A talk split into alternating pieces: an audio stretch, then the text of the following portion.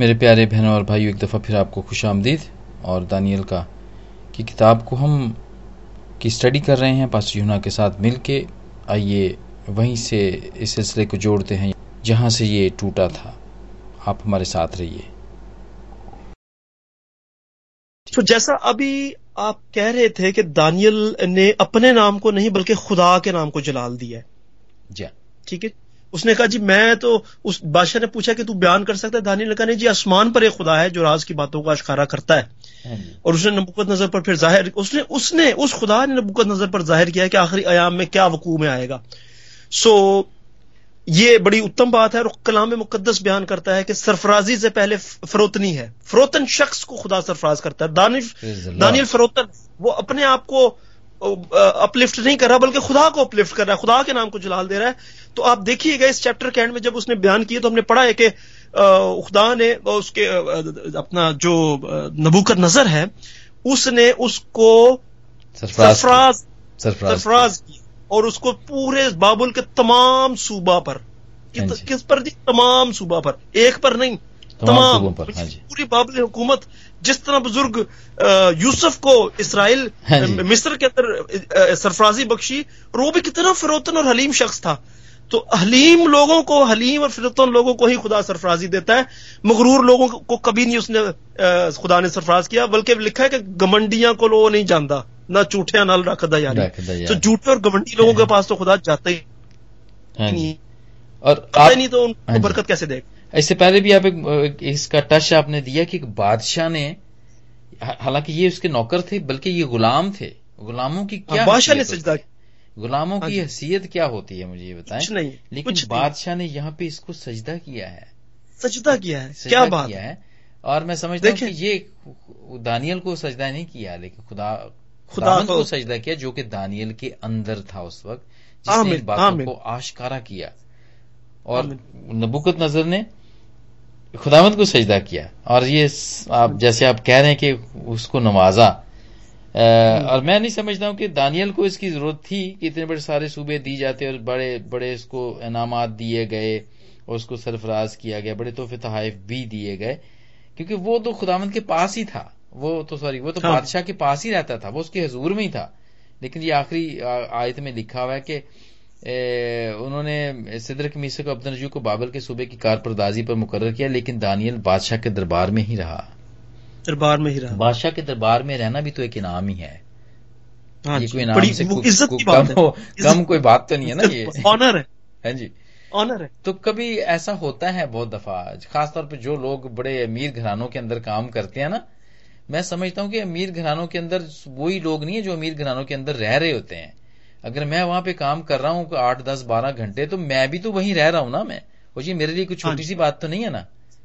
हाँ जी बिल्कुल। मैं वहाँ के खाने पीने को देख रहा हूँ एंजॉय कर रहा हूँ अच्छी खूबसूरत चीज़ें हैं मैं उनपे बैठ रहा हूँ उनको एंजॉय कर रहा हूँ टीवी देख रहा हूँ उनके उनके ठंडे कमरे गर्मियों के अंदर और सर्दियों में जो गर्माइश है वो महसूस कर रहा हूँ। तो क्या ये तोहफों से कम है? मैं समझ हाँ जी वही रॉयल्टी आप आप आप एंजॉय कर रहे हैं जो एक बादशाह कर रहे हैं। हाँ और फिर फिर एक और बात भी है इसमें बहुत दफ़ा हम में से बहुत सारे ऐसे लोग हैं शायद कभी मेरे दिल में भी ऐसा हो कि मुझमें होता है कि यार काश जो इनके पास ये चीज़ है ये मेरे पास भी हो।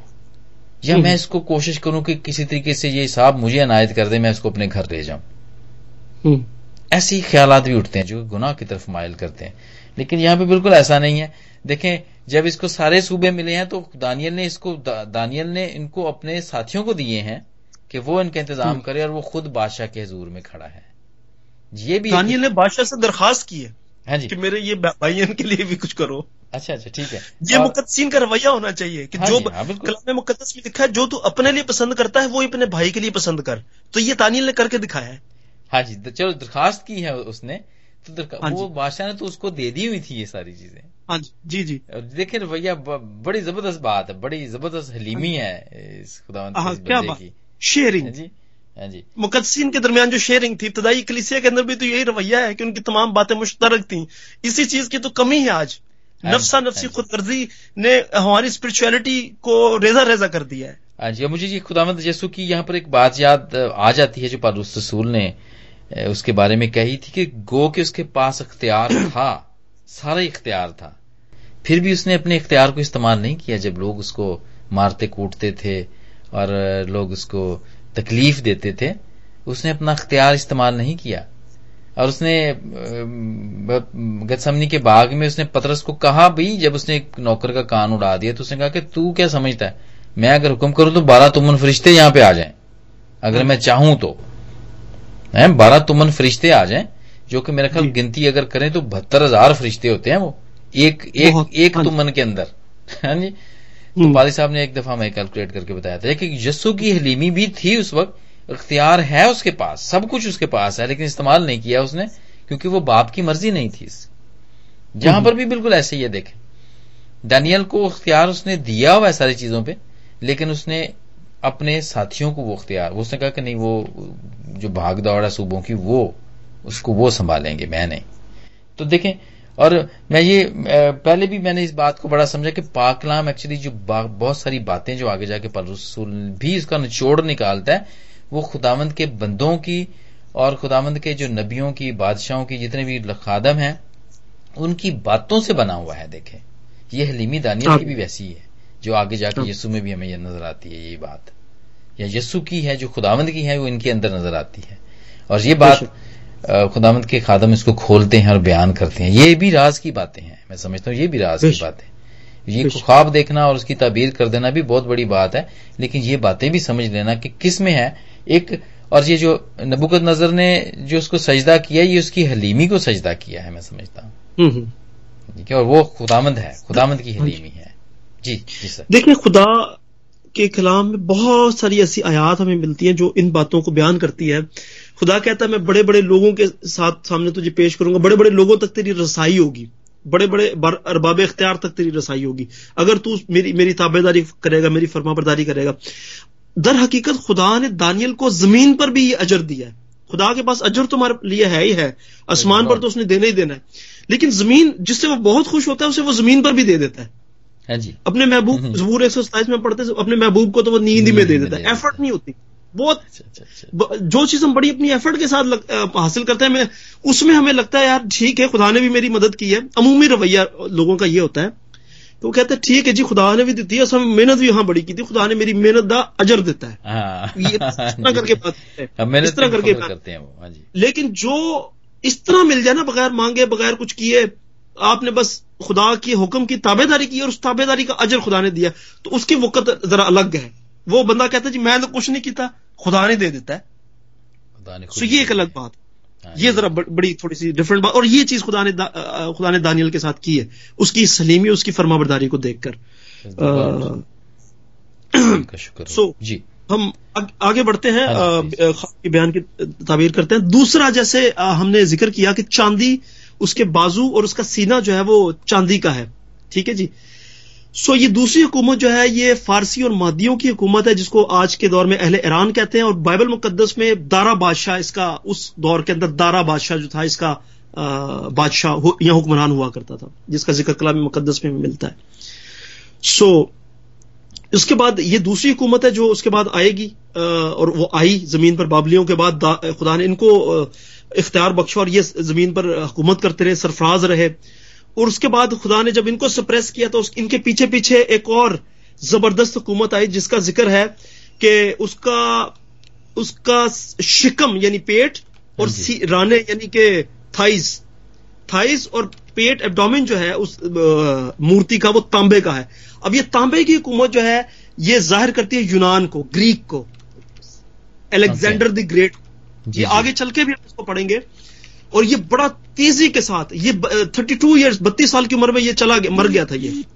लेकिन जब नौजवान था बड़ा पुरजोश था बड़ा हाँ इसने बड़ी दुनिया को फतह किया और दुनिया के बहुत सारे कंट्रीज़ को बड़ी तेज रफ्तारी के साथ इसको इसने फतह किया। और आगे चल के हम पढ़ेंगे कि इसकी इसको जो ताबीर दी गई है वो लिखा है कि चार पर चार परों वाला एक जानदार है जिसके चार पर है। अमूमन दो पर होते हैं जिसके दो पर हो तो वो उकाब को देख लीजिए कितना तेज रफ्तारी से उड़ता है उसके दो पर है तो वो कितना और अगर उसके चार पर हो तो वो उसकी दुगनी रफ्तार है, है तो इस तौर पर इसको बयान किया गया वो आगे चैप्टर्स में आएगा तो हम उस पर बात करेंगे। बहरल ये अहले यूनान की हुकूमत थी इसके बाद जो तांबे की हुकूमत थी वो उसको ज़ाहिर करती है। जी। और आ, उसके बाद जो है एक जिसको जिसको कहा गया कि जी उसकी जो टांगे हैं ठीक है जी, जी। मूर्ति की जो थाइस तक एबडोमिन और थाइस जो तांबे की थी जो कि यूनान की हुकूमत थी और उसके पाँव उसकी टांगे लोहे की हैं और उसके पाँव कुछ लोहे के और कुछ मट्टी के हैं ये थोड़ी सी जरा सीखने वाली बात है समझने वाली बात है। हाँ जी मेरे पैंतालीसवीं आयत में है। जैसा हाँ तूने देखा कि वो पत्थर हाथ लगाए बगैर ही पहाड़ पर काटे गए तूने लोहे और तांबे और मिट्टी और चांदी और सोने को हाँ जी सॉरी ये इससे पहले की बात है। हाँ जी। हम्म, हम्म। ठीक तो, है प्लीज़ जारी हाँ, जारी तो मैं, मैं थोड़ा सा अभी अभी सिर्फ़ ख्वाब को पढ़ के आ रहा हूँ तभी जो एक्सप्लेन बयान की है वो तो उन्होंने बयान काफ़ी सेल्फ एक्सप्लेनेटरी है जैसे मैंने पहले भी अर्ज़ किया। तो अब सोने जो लोहे की हुकूमत है ये अहले रोम को रोमियो की हुकूमत है। रोमी बड़े सख्त जाबर थे। और इसके लिए लिखा है कि उसे आ, आ, लोहा जैसे टुकड़े टुकड़े कर डालता है चीज़ों को ना। हाँ जी। लोहे की मजबूती है लोहा मज़बूत है कॉपर से भी मज़बूत है लोहा। कॉपर भी बड़ा मज़बूत है लेकिन कॉपर बेंड हो जाता है आसानी से।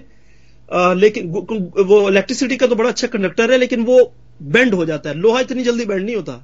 एज कम कॉपर लोहा थोड़ा सख्त होता है। तो लोहा जैसे हम देखते हैं कि पहाड़ गेंती कितनी औज़ार लोहे के बने हुए हैं। गेंती एक एक औज़ार है जो जिससे हम आप देखते हैं मजदूर पहाड़ों को भी तोड़ते हैं। इतने मज़बूत पत्थर चट्टानों को उन पर मारते मारते तोड़ देते हैं।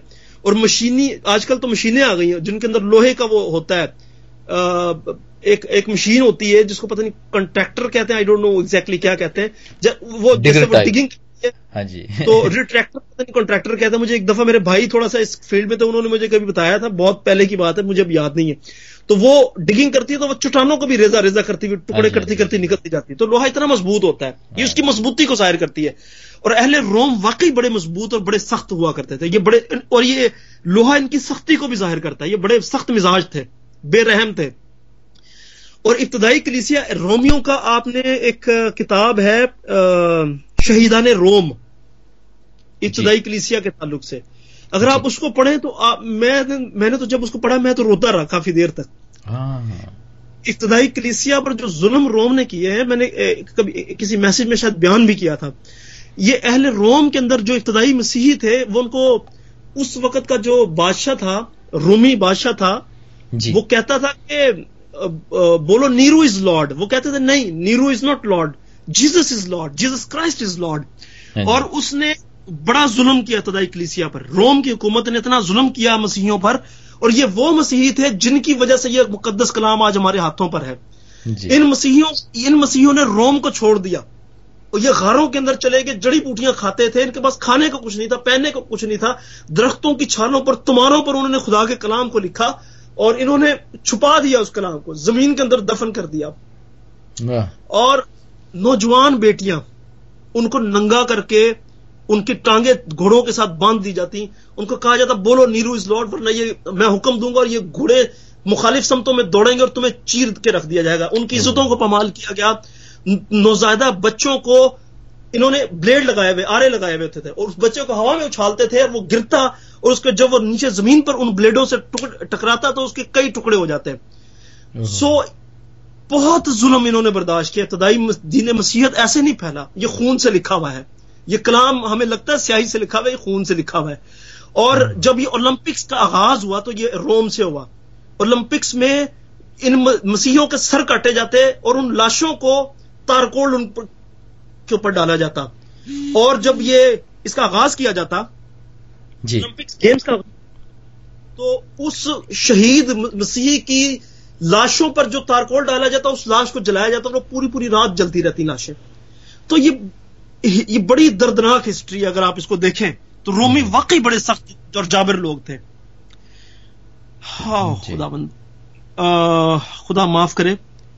आ, सो ये इब्तदाई कलीसिया ने बड़ा जुल्म और सितम बर्दाश्त किया और उनकी कुर्बानियों की वजह से ये मुकदस कलाम आज हमारे हाथों में है। इसलिए ये so, बड़ा पुरसर है। बड़ा पुरसर है बड़ा बेशक ये खुदा का कलाम है इसलिए तो पूरा असर होना ही था। हाँ लेकिन खुदा ने वो शहीद जो है वो खुदा के जूर मकबूल है। हाँ कलीसिया मुकाशवा की किताब में लिखा है कि जान देने तक वफादार रह तो मैं तुझे ज़िंदगी का ताज दूँगा। उन्होंने अपनी जानों की परवाह नहीं की ज़िंदगी के ताज को ले लिया उन्होंने। सो खुदावन का शुक्र हो। खुदा करे कि ये रवैया आने वाले वक्त में जब कलीसिया रैप्चर हो जाएगा कलीसिया आसमान पर उठा ली जाएगी वो तो आसमान पर तो हज़ार साल बादशाही में जो ज़मीन पर रह जाएँगे सात साल मुसीबत का दौर वो बड़ा कठिन होगा। वो आगे चल के हम इसमें बयान करेंगे। सत्तर हफ्तों की रोया जो दानियल की है नावे चैप्टर में वो काफ़ी डिटेल है उसकी। तो आ, उस वक्त जो कोई यस्सु के नाम पे अपनी गर्दन कटा देगा ईमान पर ठहर कर वही निजात में दाखिल हो सके। वगरना तो जितने निजात में दाखिल होने थे वो तो उठा लिए गए। हाँ जी। हाँ जी। तो ये एक, एक ही सूरत होगी कि कोई मर जाए यस्सु के नाम पर अपनी गर्दन कटा दे कुर्बान हो जाए।